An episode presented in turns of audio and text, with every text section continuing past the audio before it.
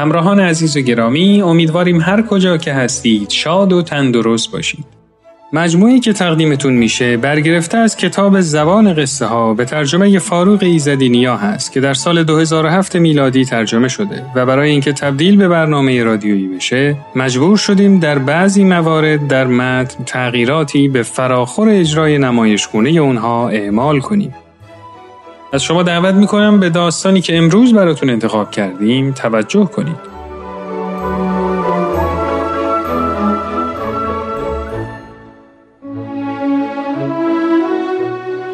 این داستان اعتماد به نفس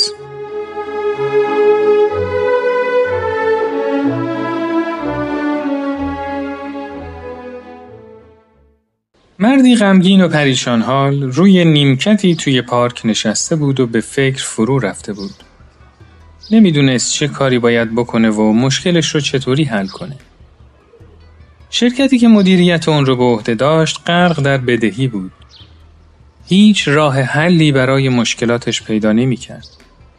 انگار همه درها به روش بسته شده بودن و اونو در تنهایی خودش با حال آشفته رها کرده بودن. هر کس که می‌تونست وامی بهش بده روشو بر میگردوند. انگار که همه دست به دست هم داده بودن تا اونو به سمت ورشکستگی کامل ببرن. مرد تو فکر این بود که آیا ممکنه راهی پیدا بشه که اونو از این ورته نجات بده؟ تو همین فکرها بود که ناگهان مرد سالمندی جلوش پیدا شد. نفهمید از کجا اومده و چطوری مقابلش ظاهر شده. پیرمرد گفت جوون می‌بینم که حسابی ناراحت و پریشونی چی شده که اینقدر به هم ریختی؟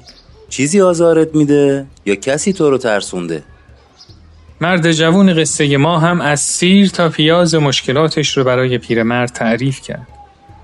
پیرمرد کنار جوون نشست و به صحبتاش گوش داد و مشکلاتش رو در کمال سکوت و آرامش شنید. و بعد از کمی مکس گفت فکر کنم می‌تونم بهت کمک کنم تا از این مخمسه خلاصی پیدا کنی. اسمت چیه جوون؟ بعد دست چکی از جیبش بیرون آورد و چکی به اسم اون نوشت و توی دستش گذاشت و گفت این پولو بگیر و درست یه سال دیگه همینجا بیا و پول منو به هم برگرد.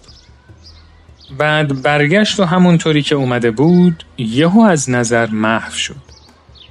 مرد جوون نگاهی به چک انداخت و دید مبلغش 500 هزار دلاره و نام امضا کنندش جان راکفلره. جان راکفلر یکی از مشهورترین ثروتمندان اون زمان بود. مرد جوون با خودش گفت توی آن می‌تونم همه بدهیامو تصویه کنم و از این رنج و ناراحتی خلاص بشم. اما مدیر جوون تصمیم گرفت چک رو بدون اینکه نقد کنه توی گاف صندوق بذاره.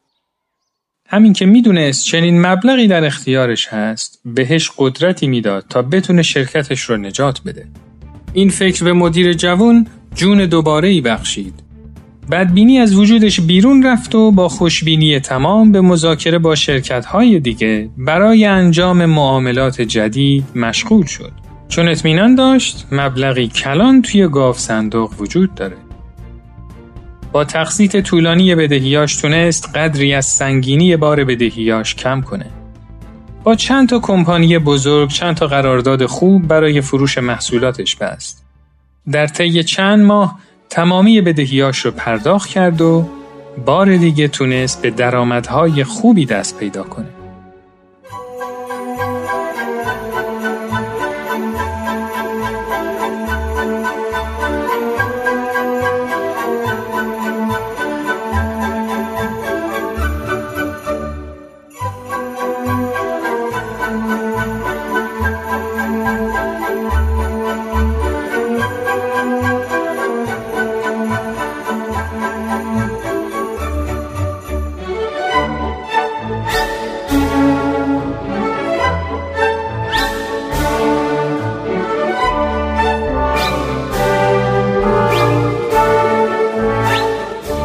دقیقا یک سال از این واقعه گذشت.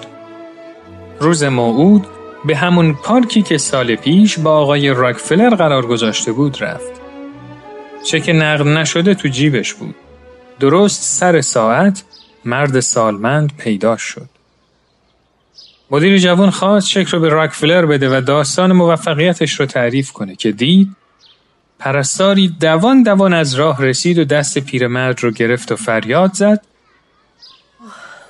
خوشحالم که بالاخره گرفتمش امیدوارم شما رو اذیت نکرده باشه آقا همیشه از آسایشگاه فرار می‌کنه و به مردم میگه که جان راکفلره بعد همونطور که دست پیرمرد تو دستش بود اون رو با خودش برد. مدیر جوان مبهوت و مات و حیرت زده مونده بود. آخه تمام سال رو با اطمینان از اینکه پشتوانه 500 هزار دلاری داره دست به معامله زده بود و قراردادهای کلان بسته بود. به خرید و فروش های عمده اقدام کرده بود. اون یقین داشت که 500 هزار دلار تو گاف صندوق داره. حالا فهمیده بود که اون چک فقط یه تیکه کاغذ بی ارزش و بی پشتوانه بوده.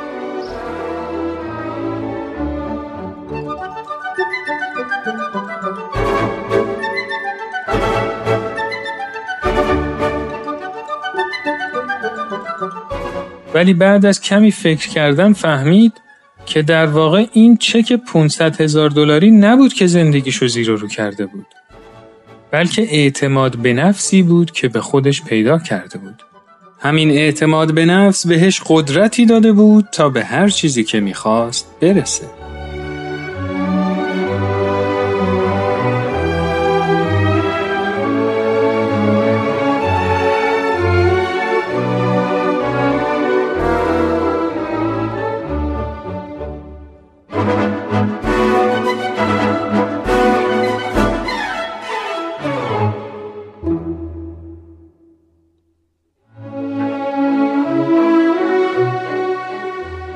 دوستان و همراهان عزیز امیدوارم که از این داستان لذت کافی رو برده باشید.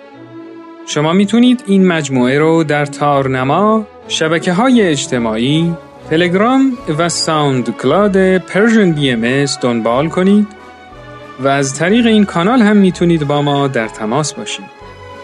تا برنامه دیگه و داستانی دیگه روز و روزگار خوش.